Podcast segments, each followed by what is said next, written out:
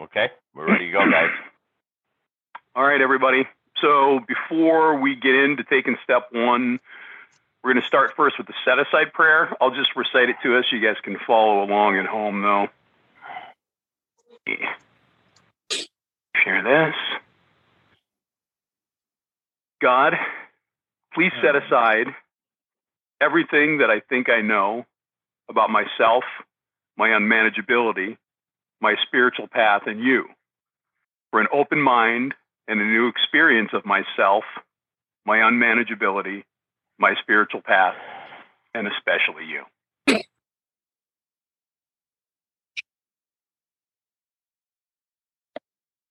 All right. Thanks for taking the steps with us. My name is David. I'm an alcoholic, and with me are my co chairs, Heather. Heather, alcoholic. David Alcoholic. This is not a fellowship group or a meeting. Instead, we are going to take uh, the 12 steps of recovery together over the next 12 weeks, following the precise, specific, clear cut directions in the Big Book of Alcoholics Anonymous. If you don't have a Big Book of Alcoholics Anonymous with you, go to aa.org. You can get a PDF version of it from there. Because this is not a fellowship group, anyone interested in the program recovery in this book is welcome to take the steps with us in this journey. Some other information and some ground rules how we're going to be going through this.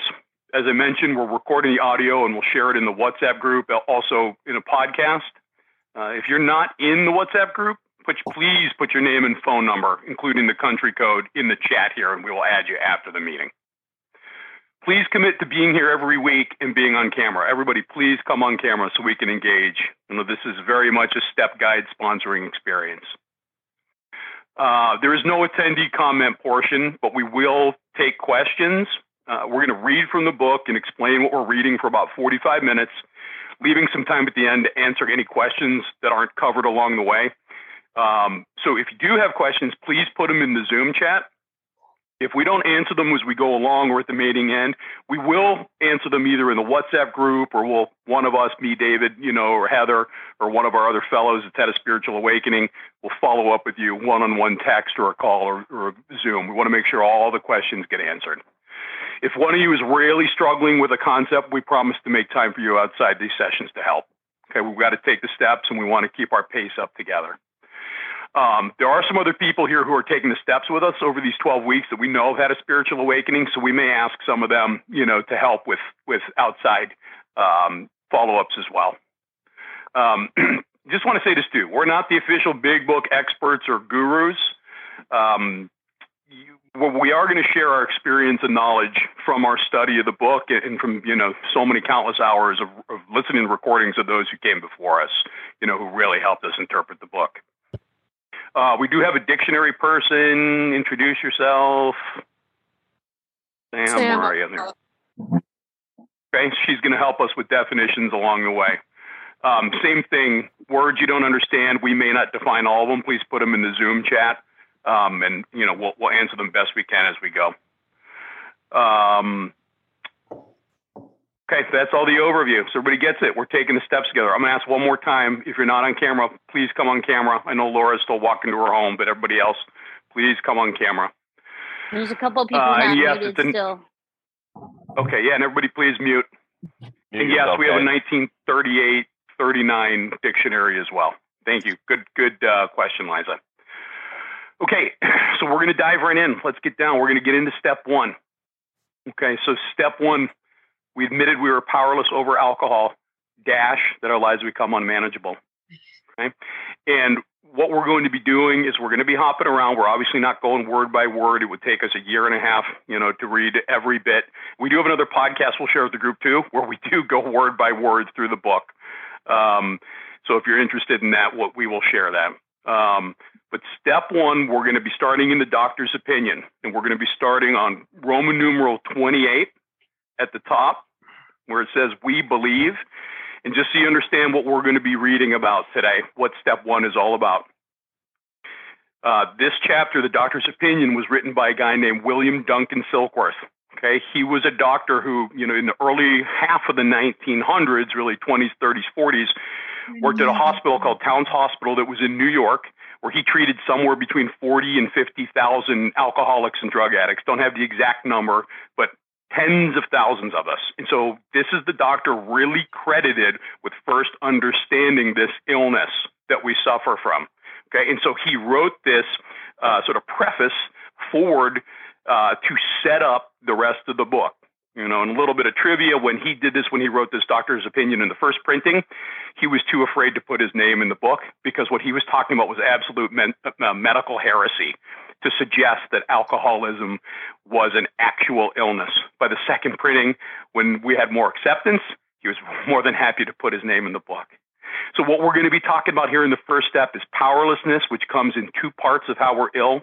We're going to be talking about the physical powerlessness we suffer from and the mental powerlessness that we suffer from. And then we're going to talk about the third way in which we're sick, in which we're ill. That's our unmanageability, or as we refer to it, our spiritual malady. So we're going to dive in at the top of 28, midstream here, where the doctor is talking about the physical part of our illness. Okay, and we'll make sure to explain a little bit old fashioned language. We're going to explain this as we go. So the doctor starts with we believe, and so suggested a few years ago, that the action of alcohol on these chronic alcoholics is a manifestation of an allergy. So, right there, I'm going to explain what this first sentence says. The action of alcohol on chronic alcoholics is the appearance of an allergy, the activation of an allergy. So, what he's saying is when I put alcohol in my body, I have an allergic reaction. So, so what we're talking, if we look up today what we thought the definition of craving is, maybe in Webster's dictionary in uh, 2023 here, we would probably hear things like, I, I have a craving. Whoever's not muted, please mute yourself. Um, we're talking about things that are sugary, salty, possibly fatty. He's not using this word craving in that in that forum at all, not not whatsoever. His definition is that we have this craving, that we break out in a craving, a phenomenon, something that cannot be explained. So we have an abnormal, this allergy he's talking about is an abnormal reaction to something. So it's talking about that what it means is that I have this compulsiveness against my will to continue to drink. So that the phenomenon of craving, so this allergic reaction of craving that my body breaks out in, is limited to this class, the real alcoholic, and never occurs in the average temperate drinker. So never, right? We're talking about never happens in the average temperate drinker. How many of us grew up with guys, went to the pub, to, to the bar, did all these, did all this drinking together, and then they got married, they got promoted, they had children, and then they limited the amount that they drank, or they stopped drinking whatsoever, and then they went home. And I didn't do that. So I went to the bar and I had it with the intention to having two drinks. And then my buddy showed up at the bar, and I thought I changed my mind. I thought I said, "Whoa, my buddy Joe just showed up. I'm just going to change my mind and have a couple more drinks." That's not what happened to me. The doctors explain this very clearly here that I broke out in an abnormal reaction to to this alcohol. I had this phenomenon of craving that I needed the second one more than I needed the first, the third more than the second, the fourth more than the third. I, I always thought I changed my mind. That's not what happened. I will always have this, but the average temperate drinker, this never, ever happens to them. So now the book goes into making a bunch of statements here. The doctor makes statements about the real alcoholic. And this term, the real alcoholic, comes up a lot in this book. And in other parts that we're probably not going to cover over these 12 weeks, the book defines what a real alcoholic is, but in summary, a real alcoholic, according to the big book of Alcoholics Anonymous, is someone who suffers from the physical, the mental, and the spiritual illnesses. Okay? So when the book makes statements, as is about to go on to, we like to personalize them, turn them into questions. Because I read statements about the alcoholic, I think the Dr. Silkworth is talking about you guys. But I have to self diagnose. I need to turn this into questions. So, as it relates to this physical allergic reaction, these allergic types can never safely use alcohol in any form at all. Can I use alcohol safely in any form at all? Can I drink beer or wine better? Can I use mouthwash safely? How about vanilla extract? How about maraschino cherries? How about uh, drugs like benzodiazepines that affect my brain in the same way exactly that alcohol does? Can I use alcohol safely in any form? For me, the answer is no. Do you have anything you want to add to that, Heather? You were we were talking about that a little bit yesterday. Um, yeah, I mean, I have tried this many times, you know, where I was like, you know what, alcohol is my problem, but I can use weed. I can use weed like a lady. I can use benzos like a lady. And you know, I, I have for 15 years. I think I, I went I went to meetings. I, I would be like, I can use this, and every single time, without fail, I I could not. It was the more, more, more, um, until I went through that whole cycle.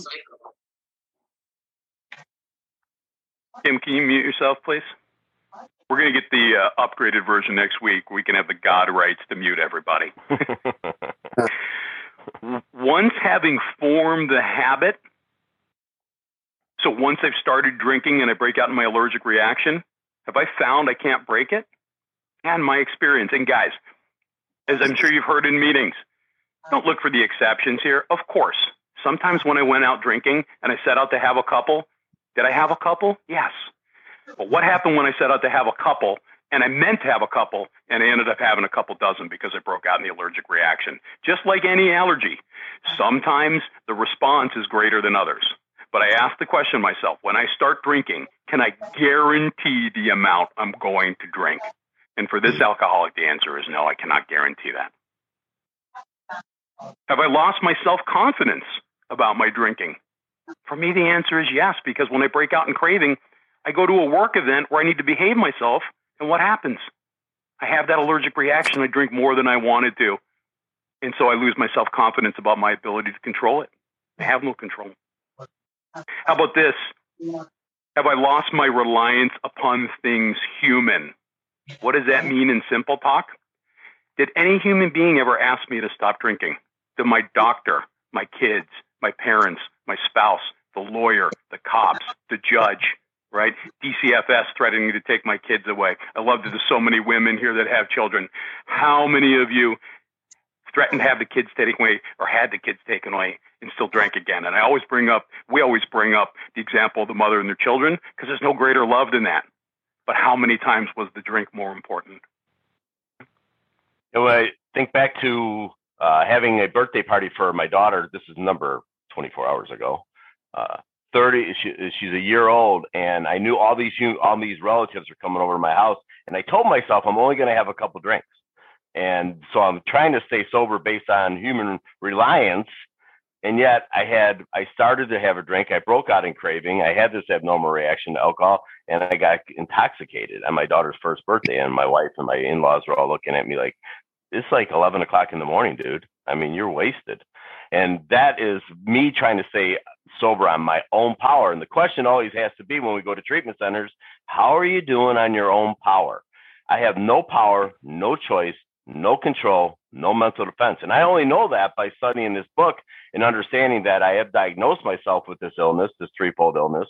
And I also understand that this is chronic and is progressive. So I understand this today, and this is the message that we're trying to get across as we work the steps because this first step is so vital. It is such a, a foundation that I need to have. That and if you're into building materials and you're you're building a house, you have to have a strong foundation. Well, the first step in the Big Book of Alcoholics Anonymous, and I'll do it real briefly here, it covers over 60 pages just alone on the first step. So the question is this, and only this: Don't you think the first step has to be a very strong foundation? Has to be vitally strong. You know, how about how many times we I had planned on coming home at nine o'clock because I have to be at work the next day, and I'm watching all these other people who who get home at nine o'clock because they have to be at, at work the next day, and it's now four o'clock in the morning, and I'm drunk, and I need to get a couple hours of sleep. You know, I'm holding my breath while I'm working with with uh, with patients as a home health nurse because I, I smell the alcohol on myself. Um, that's that lack of, of power, lack of choice. The last question. It's always funny when David and I do this in treatment centers and we only get like a few hands going up. We say, are you, are my problems piling up on me and becoming astonishingly difficult to solve? And I'm asking someone in treatment in the hospital, how are you, how are the problems piling up? Are you having difficulty? I'm like, eh. I'm like, dude, you're in a treatment center. You're in a hospital. You're in a jail. Are you really doing okay? Right? This delusion that I have this control persists. Right? How am I doing I'm my own power? So has everybody got this? The physical part of the you know the physical illness, the physical part of the, the totality of the powerlessness is really the part that happens at the end. It happens only when I put alcohol in my body do I have an allergic reaction, right? If I have a shellfish allergy, my throat doesn't close up if I don't eat any shrimp. So if I don't put any alcohol in my body, no worry, I'm not going to break out in craving. So the, the answer, the first answer that Dr. Silkworth had is complete abstinence. Don't drink. Anybody show hands, try to not drink on your own power. Yeah, 100%. Of course, we all tried, right? We all stopped drinking 10,000 times. So if, if we all stop drinking 10,000 times, everybody start drinking 10,000 times again? 10,001. Yeah. Why is that? Right, 10,001. Yeah. The reason why we're going to jump down to the bottom of the page, we're going to talk about the second way in which we're ill, which is the mental part. Right? This is our obsession. This is our mental powerlessness. Okay, so the bottom of 29, Roman numeral 29. Men and women drink essentially because they like the effect produced by alcohol. Mm-hmm.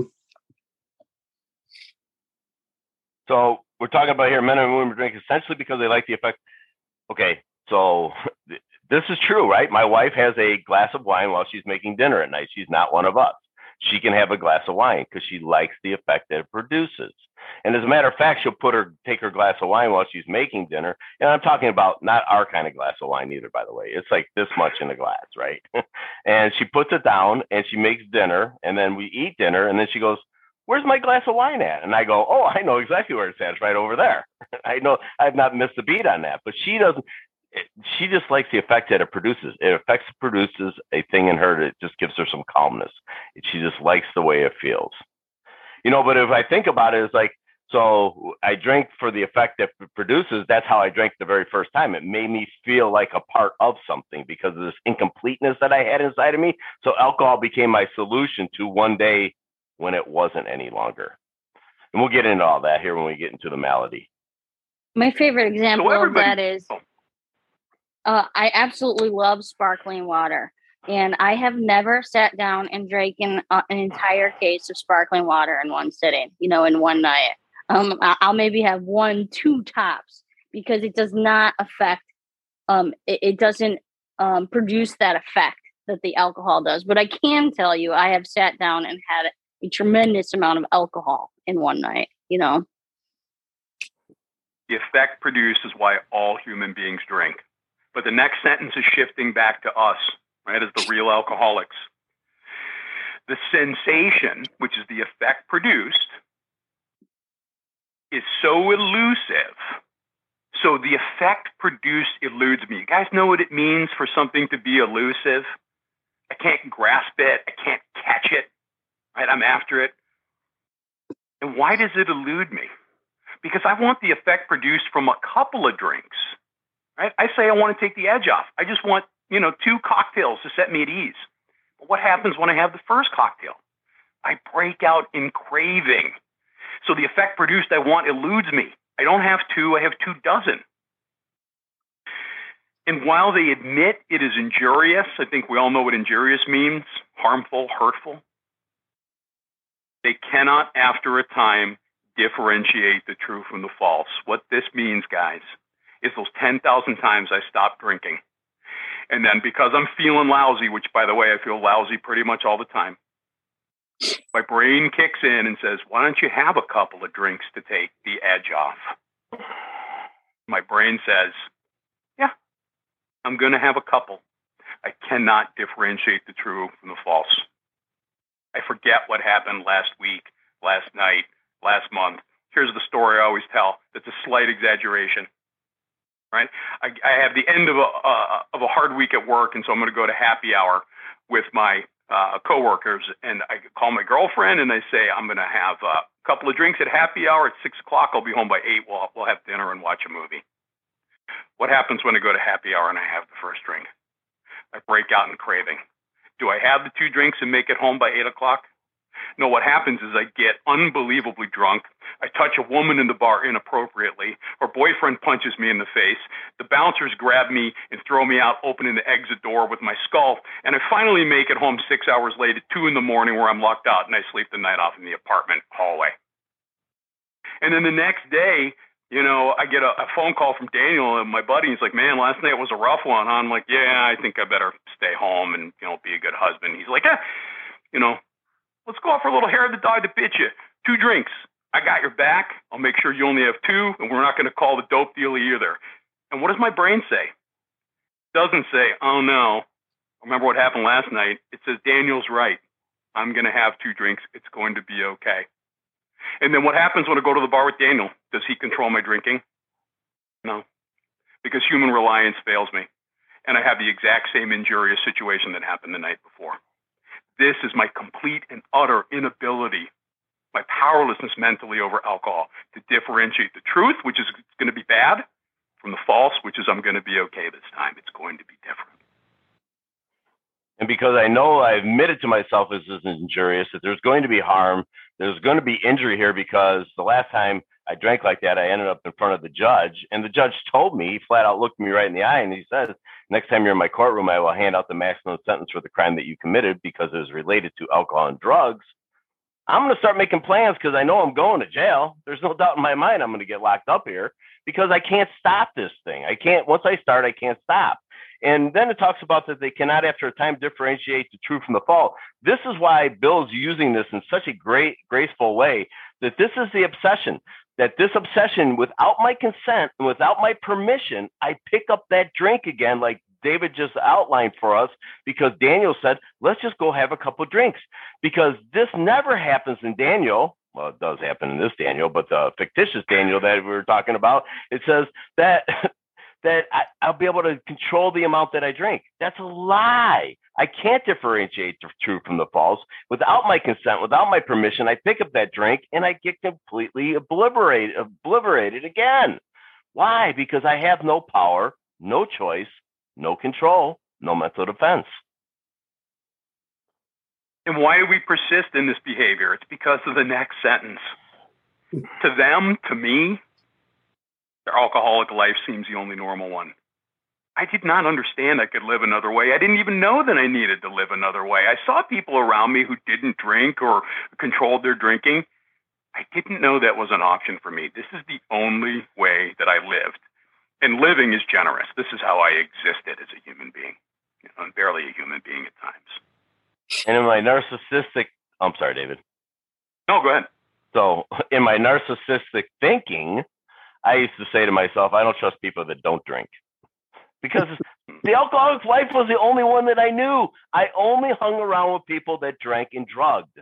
And as my drinking progressed, and it does, and, and becomes more chronic, the people that I hang around with, there were different uh, levels of people that I would hang around with, right? Because people would say things to me like, David, you're drinking a little bit too much, dude. I need to distance myself from you, or you're drugging way too much. And then I'd have to lower my standards and start hanging around with other different people to the to the point where at the end of my drinking career, if that's what you want to call it, there was no one left because nobody drank and drugged like me because I couldn't take a sober breath because I was without power, I was without choice, I was without control. Sam, don't let us steamroll past too many definitions. And I know I'm yelling some out too. I'm just used to this from the normal cadence David and I do. But start waving your hand, please. So when I put alcohol in my body, I have that allergic reaction, that craving, the physical. When I want to stop, I can't stop because of this mental obsession. But why does my mental obsession kick in? I said because I feel lousy all the time. Why do I feel lousy all the time? What does that look like? How is it characterized? Is now beginning to talk about the unmanageability of my life, the mental and the physical, and my powerlessness over alcohol. My fundamental problem, my real problem, if you're newer and you haven't worked the steps for the sponsor, you haven't really studied this book, sneak preview. Sneak preview. My real problem is the unmanageability of my life, my spiritual malady. And the doctor just quickly starts to describe it. We're going to give a better definition in a few minutes. They are restless, irritable, and discontented. You guys know what these words mean? restlessness, right? Can't sit still. I'm always sort of agitated, irritable, always on the verge. And Sam, yeah, if you got any of these, please jump in and correct or enhance what I'm saying. Irritable, always on the verge of anger, and discontented, not happy. To be content, right, is to be calm, to be stable. I'm discontented. I'm without contentment. I'm restless, irritable, and discontented unless they can again experience the sense of ease and comfort. Not ease and comfort, but just the sense of it, which comes at once by taking a few drinks, drinks which they see others taking with impunity. David and I talk about this a lot too. The ease and comfort, that sense of it, I don't I don't even get when I take that first drink. I get it when I'm twisting the top off the bottle, or when the first drink is passed to me along the bar, or when I go and pick up a bag for the dealer and I get home and I turn off the phone and I lock the door. Because as soon as I get started, there ain't much ease and comfort. I get maybe five minutes of that before it's all downhill. And it's not real ease and comfort anyway. Non alcoholics have a drink and they get real ease and comfort. They get the relaxation of the central nervous system from the alcohol. I only get the fleeting sense of it because I'm going to break out in craving and stuff's going to go sideways in a hurry. So Lisa did a nice job. She put in in the uh, chat there some delusion that we're talking about on page 30, and I won't go into the content of what it means on page 30, but the delusion is internal. Illusion is external. Like if I'm walking through a parking lot somewhere and it's in the middle of the summer and the asphalt and my car's parked at the other end of the asphalt parking lot, and I look over there and it looks like there's a puddle around my car, right? And as I get a little closer, that puddle evaporates, goes away in my mind because that's an illusion, like a magic trick. But a delusion is internal. It is something that I believe it's a lie. So delusionally, I think I could pick up a couple of drinks. I can the the ease and comfort that comes at once. The delusion that I can drink like other people. The that I can't differentiate the truth from the false. I pick it up on the delusion, and I have to understand that mm. I'm not like other people. I have this threefold illness you know, as a, as I use this example many times, and I've heard it from other people, is like if you take a cucumber and you put it in brine, and you take that cucumber and you put it on the windowsill after it's been in brine for 30 minutes, it becomes a pickle. So if I take it off the shelf, when does that pickle become a cucumber again? Well, the answer is never, because once a pickle, always a pickle. Once an alcoholic, I will always be an alcoholic. And the last part of this drinks which you see others taking with impunity. impunity means without punishment. Again, those friends, those coworkers, we all went to happy hour at six and planned to leave by eight. And I didn't leave by eight because it broke out in craving. They had their drinks and they went home at eight o'clock and had the dinner and a movie with their spouses and, and, and partners. What does this look like for us in this cycle of sickness? After they've succumbed to the desire again, as so many do, right? Because of my mental illness, my obsession, my compulsion. And the phenomenon of craving develops because I have a physical allergic reaction. This is biology. And by the way, and we'll talk about this a little bit more as we go through these weeks, no cure for the physical, guys. No cure. I'm very careful with anything doctors prescribe to me. I have a knee surgery, I have a back surgery. I've had both those things. I say, doctor, please give me tramadol. Do not give me Norcos. I am not to be trusted because my body does not react well to any intoxicant. The phenomenal craving develops. They pass through the well known stages of a spree, a binge, a drunkenness, a run, emerging remorseful with the firm resolution not to drink again. Anybody ever make the firm resolution not to drink again? Sunday evening, come to talking to yourself in the third person, looking in the mirror, right? David, you're stronger than this. David, you're smarter than this. David, you're screwing up your life. Coaching myself firm resolution not to drink again at seven o'clock on a Sunday night. And then at seven thirty, my buddy calls and says, "Dude, where are you? It's Sunday night football. The Bears are playing. Come to the bar around the corner." Thirty minutes later, I'm drinking again. My firm resolution smashed. And they and they even related to that on, on the other page where they talk about that frothy emotional appeal that other people gave us. Like, please, please, please, don't do this again, David.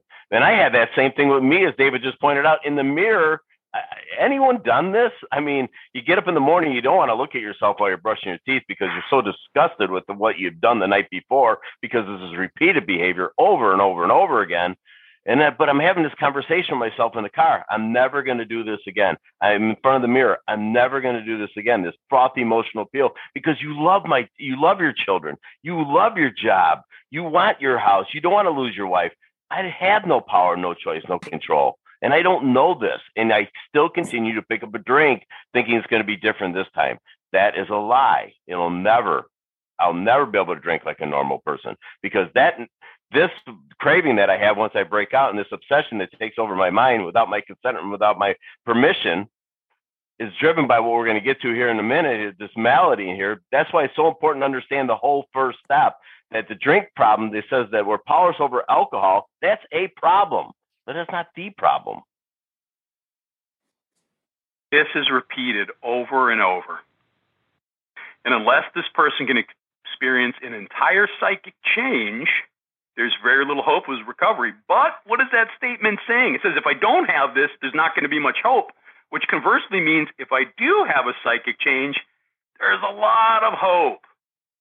But before we get into hope, we better talk about the problem just a little bit more because we just characterized that spiritual malady, the, the unmanageability, really our fundamental problem, just a little bit.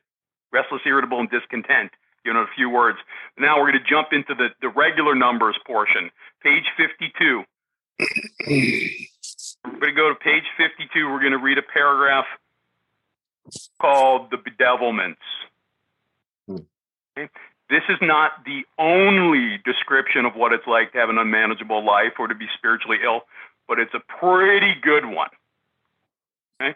So the second paragraph, it starts with we had to ask ourselves, but we're going to start with the second um, sentence.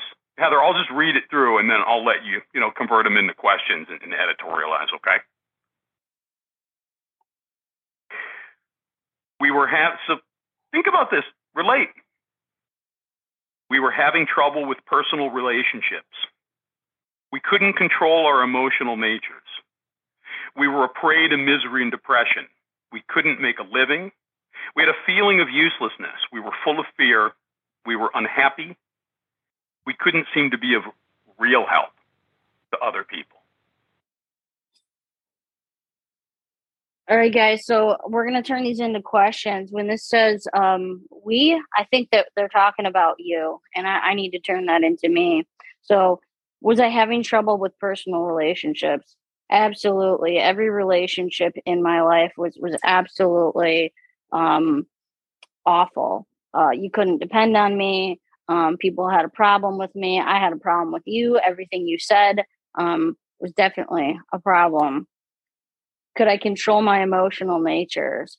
Uh, absolutely not. I, I was I was up. I was down. I was very unpredictable.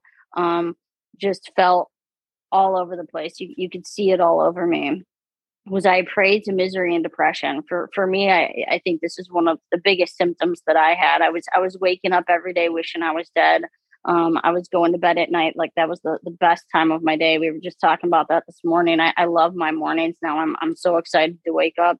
Um, you know, I got to the point where I was suicidal, homicidal. Uh, I, I, knew that I, I couldn't um, I couldn't take my own life because I couldn't do that to my children. And I had this thought one day that, you know what, I'll just take those kids with me. That that's how far down this got, you know. Um, I couldn't make a living. I couldn't make an honest living. There, was times in my addiction that I couldn't make a living. I couldn't hold a job. Um, when I did hold a job, I, I, was getting written up all the time. I, I am a nurse. I, I wasn't. Um, I was doing the very bare minimum to get my paycheck. I, I was I was um, really not caring for these people in the way they needed, um, not worried about their health and their well being. Um, I had a feeling of uselessness. I, I, felt worthless. I felt I felt so useless. Um, I, I couldn't. Uh, I was full of fear. I, I had those opposite fears. Right. I, I, was fearful of going to work because um, I was just fearful of the opposites with going to work with not going to work right if if i don't go to work i'm i'm not going to get that paycheck if i go to work i got to face the day I, have got to i've got to face myself um, i want to be in a relationship but you know what i, I don't want that commitment um, I, I don't want to be in a relationship because of the commitment, but I don't want to be alone for the rest of my life, right? Um, uh, am I unhappy? I, I was chronically unhappy. Um, I, I think um, you know that's part of that that depression and misery. I, I tried every treatment program, IOP, residential. Um, I, I tried the psych stuff. I, I nothing worked. I, I couldn't seem to be of real help to other people. I would help you all right, but I had to get something out of it. You know, I was keeping a ledger. Um, I wanted you to do uh, something something for me in return. I, I would remember that. Um, and uh, my favorite definition of this, the bedevilments, to be controlled as if by devils. Right? It was like um, it was like the devil had me on these strings, and I was the puppet, and and every bit of my life was just controlled by it. You know, I would walk into the house at night and and all the sound would just drive me crazy. I would put on these noise canceling headphones. You said anything to me, I would I would just snap at you. Um, all I wanted to do was to go to my room and be alone. I, just lived in this misery. Um, like I said, the first thought was I, I I don't want to do today. This was this was every day. And my story is, you know, I went to these meetings for 15 years and I didn't know that this was my problem. So I kept I kept going back out trying something different, not alcohol maybe, and it would be the same. It would be the same thing. So what I wanted to do real quick is if David, you could um, share that cycle and and just oh, do yeah. a quick recap of what we just um, went over. So we just we just tackled that spiritual malady, that that restless, that irritable and discontent. You know, every part of of uh, how I feel. So um, that fuels the mental obsession that that difficulty to differentiate the truth from the false that insane thought that this time will be different you know that i'm just going to have three um, that maybe i just won't drink with that person. This is a new person. I'll, drink with that person. You know that i'm going to be home at nine o'clock. That i'm going to kill myself anyway so what does it matter? Um, and and for me this is how I, it this is how it talked to me. You know what heather? Alcohol that's my problem. I think I can use weed like a lady. I think I can use benzos like a lady. I think I can use stimulants like a lady. Um, and um, I, like I said, I did this for 15 years, and it, every single time I cannot recover if I am putting a mood altering substance in my body. These steps are impossible if I am if I am using benzos, weed, anything else. So it'll tell me whatever lie it needs me to believe to get me to take that first drink. Um, and, and so that takes over. And now I take that first drink and it gives me that sense of ease and comfort, which really doesn't last but a minute. Um, and, and that kicks in that physical allergy, the phenomenon of craving. I want more, more, more. Um, and, and that brings me to that spree any length of time um, when I was drinking or using, whether it's a day, week, month, years um, and, and and something stops that, and I emerge remorseful. You know, that's where I'm saying I'm I'm such a piece of garbage. I'm the biggest loser. Um, I don't want to be here anymore. Um, and that brings me to the firm resolution that never again am I going to drink. You know, I meant that with the depth of who I was. Um, I could have passed a lie detector test that I was never going to drink again. I, I, absolutely meant it and, and again then I, I go into that spiritual malady restless irritable and discontent. And it continues and continues until um until we get that uh, uh spiritual uh awakening? Oh my god the spiritual awakening which is what we're going to go into now. Okay. so any women want to talk about the spiritual malady the bedevilments the unmanageability please reach out to Heather. She will talk your ear off for hours about this. I always say if you want to become a student of the book, find that paragraph that as you're reading, you have your aha moment and key in on that. And, and you will be amazed how it will draw you into the entire book. So, summarizing our illness, because we got, I'm looking at the clock and we want to get into a, a glimpse of, getting better. Right? It told us unless we have a psychic change, Dr. Silkworth said this is very little hope of our recovery. Why do we need a psychic change? Because we're spiritually ill. Everything inside of me is all twisted. So step one's our problem, guys. It's our problem statement. I'm powerless physically and mentally, and I have an unmanageable life. I'm spiritually ill. Step 12, without getting ahead of ourselves, is the solution statement that I'm going to have a spiritual awakening as the singular result of these steps. So I got to get from 1 to 12 by working everything in between. But what does the spiritual awakening look like? Everybody wants to know, right? Because we don't want to be patient. Let's go to page 27. And as we go to page 27, real briefly about the bedevilments, just real briefly here. It is the second half of our first step. My life is unmanageable. It is untreated alcoholism. It is the spiritual malady that they're describing here. And guess what? They have all in common, all these bedevilments. All of them are internal. None of them are external. It has hmm. nothing to do with whether my, my mom and dad hug me enough, what gender I am, what race I am, what any of that stuff. It has this is all internal. So let's go to page 27 like David said, and find out what our solution is. So this is the story of another doctor. This isn't Dr. Silkworth. This is Dr. Carl Jung, who's a very famous psychiatrist and psychoanalyst, again, in the early part of, of the 20th century.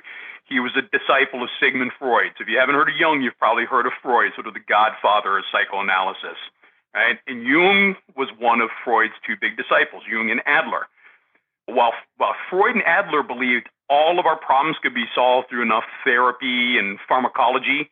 Jung believed that some problems could be solved with a spiritual awakening. And so this is a story, again, we're jumping in the middle of Jung working with a guy named Rowland Hazard, very wealthy American businessman who could not stop drinking. And he was wealthy enough, he was able to move to Switzerland and stay in the care of Dr. Jung for an entire year. And after that year, he said, I think I'm cured. And Dr. Jung said, I think you are too. You understand the inner workings of your mind. God bless. Go home and be a good man. And days after Rowland left, after studying with the most, arguably the most brilliant psychiatrist on the planet, days after he left, he drank. And Rowland went back to the doctor and said, Doctor, why can I not stop drinking? And second paragraph, doctor said, you have the mind of a chronic alcoholic. I have never seen one single case recover where that state of mind existed to the extent that it does in you. Our friend felt as though the gates of hell had closed on him with a clang. Guys, imagine if you had cancer and you went to the best hospital in London or in Chicago or wherever you are, and the chief of oncology said, I've never seen anybody with cancer like yours get better. Same death sentence, guys. He said to the doctor, Is there no exception? Now remember, this is pre AA, pre 12 step recovery. So, yes, replied the doctor, there is exceptions. Because again, pre 12 step recovery was only exceptions. Exceptions to cases such as yours have been occurring since early times. Here and there, once in a while, alcoholics have had what are called vital spiritual experiences. Vital meaning life giving, life sustaining spiritual meaning beyond the body and the mind, beyond the corpus, beyond the, I don't know, mentis, my Latin's failing me. To me, these occurrences are phenomena. Phenomena. They appear to be in the nature of huge, not mild, huge emotional displacements and rearrangements. Here's the payoff, guys. This is what it looks like. This is what happened to me and so many people I know here today. Ideas, the stuff in my head, emotions, the stuff in my heart, and attitudes, what's rotting in my gut, which were once the guiding force of the lives of these men, how I was being propelled through life.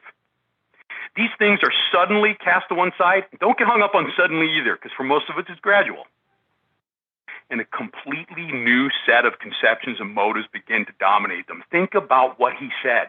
My spiritual awakening, the result of it from taking the steps and helping other people and being a part of like we are today. My experience is going to be the bad thoughts, the yucky feelings, and those prejudices in my gut. Head, heart, and gut going to be thrown out, and God, as I understand is going to replace them with healthier ones. And then what happens in the in the little circle, the the cycle Heather showed us? I am not spiritually ill because I got new head, heart, and gut. Of a mental obsession, my delusion doesn't get activated because it doesn't occur to me to pick up a drink because I'm feeling better.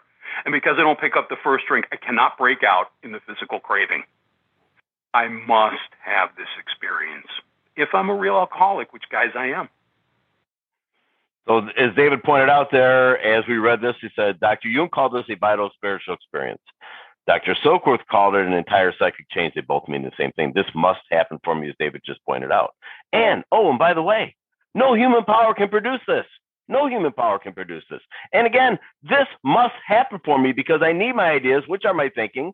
I need my emotions, which are my feelings. And I need my attitude, which are my beliefs, to all change. But again, no meeting's going to be able to produce that, maybe for a short period of time. Maybe a good sponsor for a short period of time. But this is a lifelong project here. So when my change, when these things start changing inside of me, my feelings aren't running me around any longer. They're just God given feelings. This is what an entire psychic change looks like. This is what a spiritual awakening looks like. And again, this must happen for me.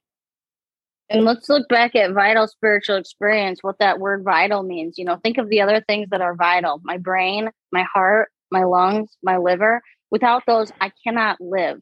That is what this is saying, right? Our, our book is going to go on to tell us how, how fatal this illness is. And without the spiritual experience, we cannot live any more than we can live without our brain, our heart, our lungs. I'm going to read this this last part, and then we've got one more page we want to cover, and we just want to leave a little bit of time at the end too. The doctor goes on to say, after he describes how Rowland needs this vital spiritual experience, he says, "In fact, I've been trying to produce some such emotional re- uh, rearrangement within you, but remember, human reliance failed fails the real alcoholic." With many individuals, the methods which I employed are successful, but I've never been successful with an alcoholic of your description. What's that description?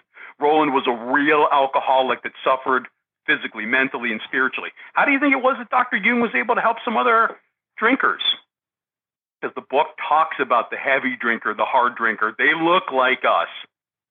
They ain't like us because they don't suffer on all three ways. I would say my buddies from college, we all drank a lot in college and in our 20s. We all did a lot of other drugs and we were crazy. And then guess what happened as we got older? I kept going. They stopped and moderated.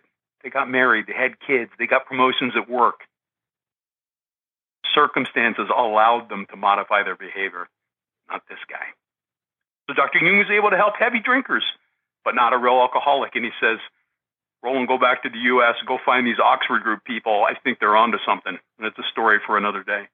Mm-hmm. So, guys, this is what it looks like. And if you agree with the bedevilments that you're suffering from those, and they're all rooted, like David said, all those bedevilments are inside me. All those things are living in my head, my heart, and my gut. Nothing external is going to make me feel better.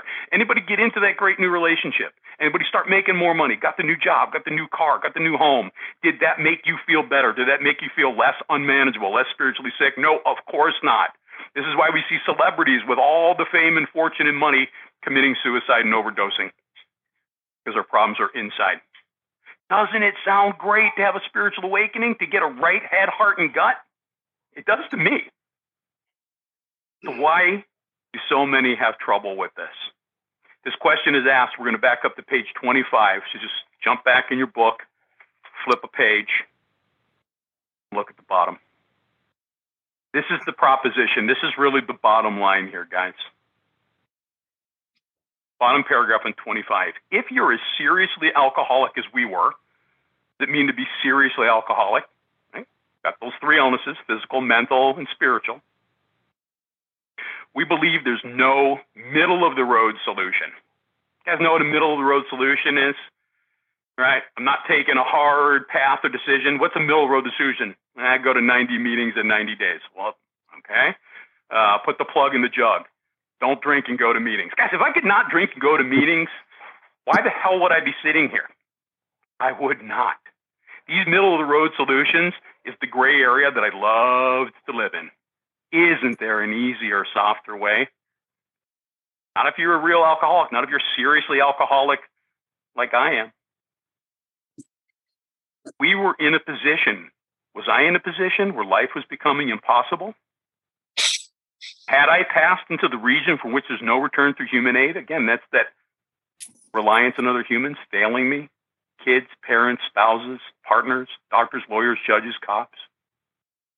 So if this is my case, there's two alternatives. I don't really think these are options. It's more like these are the two ways it's going to go. One, was to go on to the bitter end, blotting out the consciousness of our intolerable situation as best we could. That's this, guys. Blinders on. Right? Going to the bitter end, which, by the way, is what I was doing before I got in here. What's the other alternative? To accept spiritual help. And every time I read this, especially to a group or in treatment group, something like that, it is so ridiculous, right? God willing, in 17 days, I'm going to have 19 years of continuous sobriety. So this should seem ridiculous. Thank you. It was not for applause. I'm just trying to make a point here that it's ridiculous. Of course, I will take the spiritual help. What lunatic wouldn't? But when I came in on day one, on day five, on day 10, I just didn't know, guys. I just didn't know. I was very comfortable in the devil I knew. You know, Heather always talks about the predictability of pain from my drinking and drug use. I knew how it was going to make me feel, even though it made me feel awful. What was scarier was what I'm going to go to meetings and hang out with all you crazy people. You laugh at the wrong times and you get these goofy expressions and sayings. And what I got to get read this antiquated book. And I'm never going to drink again, not even during Bears games. And what a sponsor! I'm a grown man. I'm going to call some other guy and, and check in with him. I just don't know. But God silenced me enough, and I always say this on day 38. It's when I got a sponsor, and don't wait day 38, guys. Do it sooner. Eh, because that's when I was like, please give me the spiritual help. Mike, my first sponsor. Your help. You know, oh, I, I waited 15. Go, Heather. I waited 15 years doing that middle path. You know, I would show up to meetings. I put my all into to yoga. I put my all into to the the health stuff. I, I put my all into exercise nothing worked. And it, it, was not until I, I found out about those bedevilments and that the spiritual um experience and um and then i felt that that freedom. 15 years of suffering doing that middle middle road solution. So it says blotting out the consciousness of our tolerable situation the best that we can. Anyone relate to that? How about the alcoholic life is the only one that i know isn't it the same kind of statement? It's just written a different way. So I only the devil that I know is that I'm going to beat this game someday, or F it, like Heather brought up.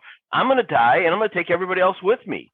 You know, the one thing about suffering is I don't suffer alone. I will take you with me. I promise you that. I can't do any of this stuff alone. Or if you take that statement and you take this statement to a healthy person, say the PTA where your children go to school, and you ask them, what would you like to have? Would you want to go on to the bitter end, blotting out the consciousness of a tolerable situation the best you can, or accept spiritual help? They look at you like, dude, it's spiritual help all day. Why is that such a tough decision for the alcoholic? Because I think somehow, someday I can beat this game.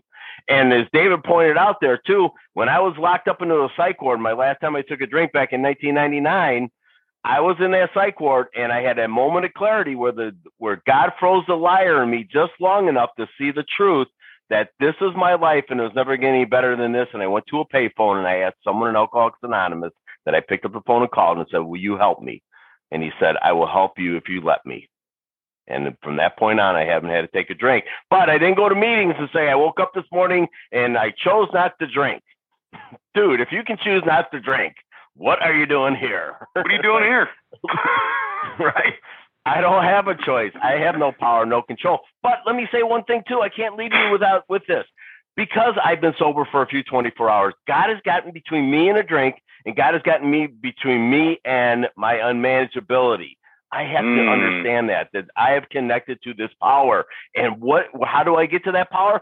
Working all 12 steps with the ability that God will give me.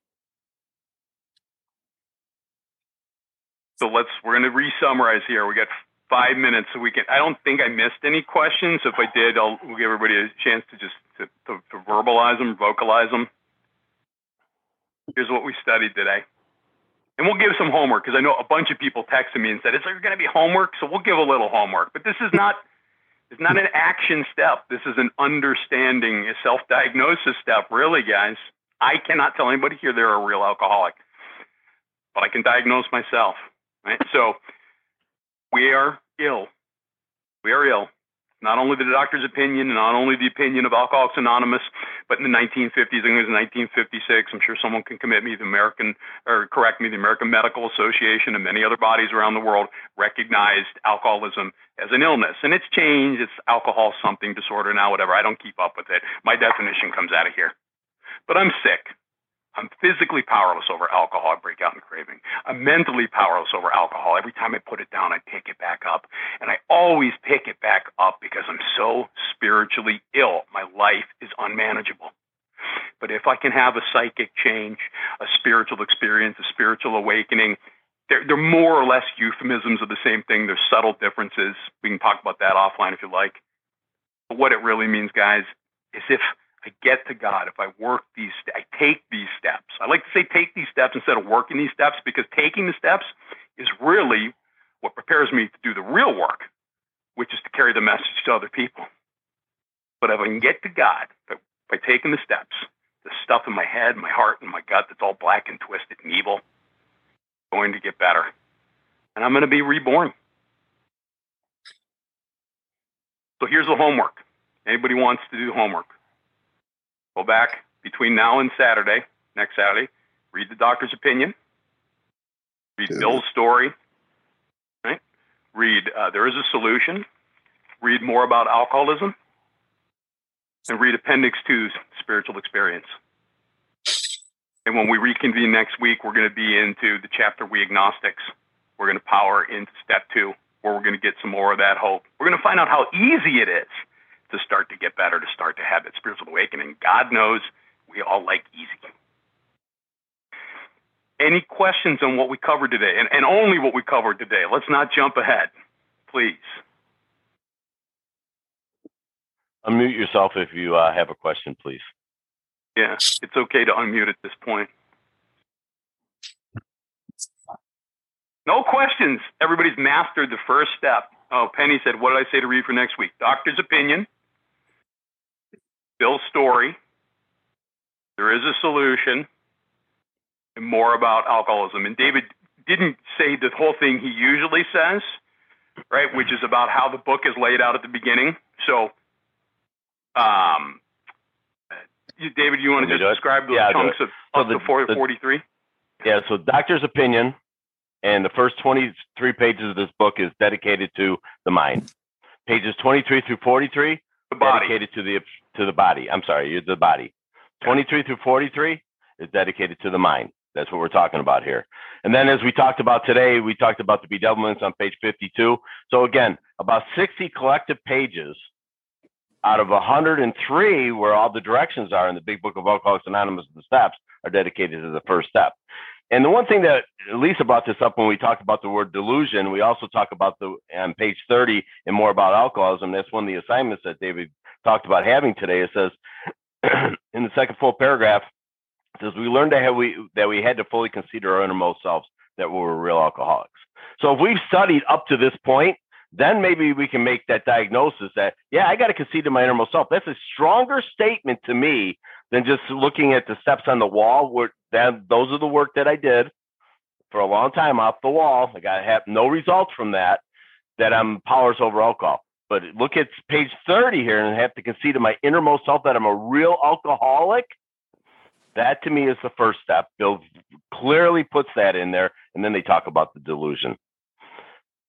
Maybe a little bit more homework would be to go back to Roman numeral 28, go through those two paragraphs, and identify yourself with those things. Ask yourself those questions. You know, do I relate to this? Can, can I identify with all these things? Go back to page 52. Can I identify with all of these things? So, all right, we're going to wrap to, up on. Oh, go ahead, David. Yep. Okay, so again, just a review, so I'm clear if you want to write this down. So, when we talk about the body, doctor's opinion, and up to page 23. Then of the mind, 23 to 43. And then of the will, the spiritual malady, pages 44, 45, 52, and 60 through 62.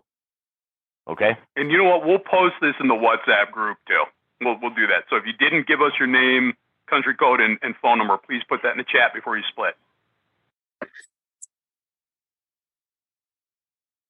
All right, we, we should wrap up. We should kill the recording. But David, Heather, and Sam, stick around with me for a couple minutes so we can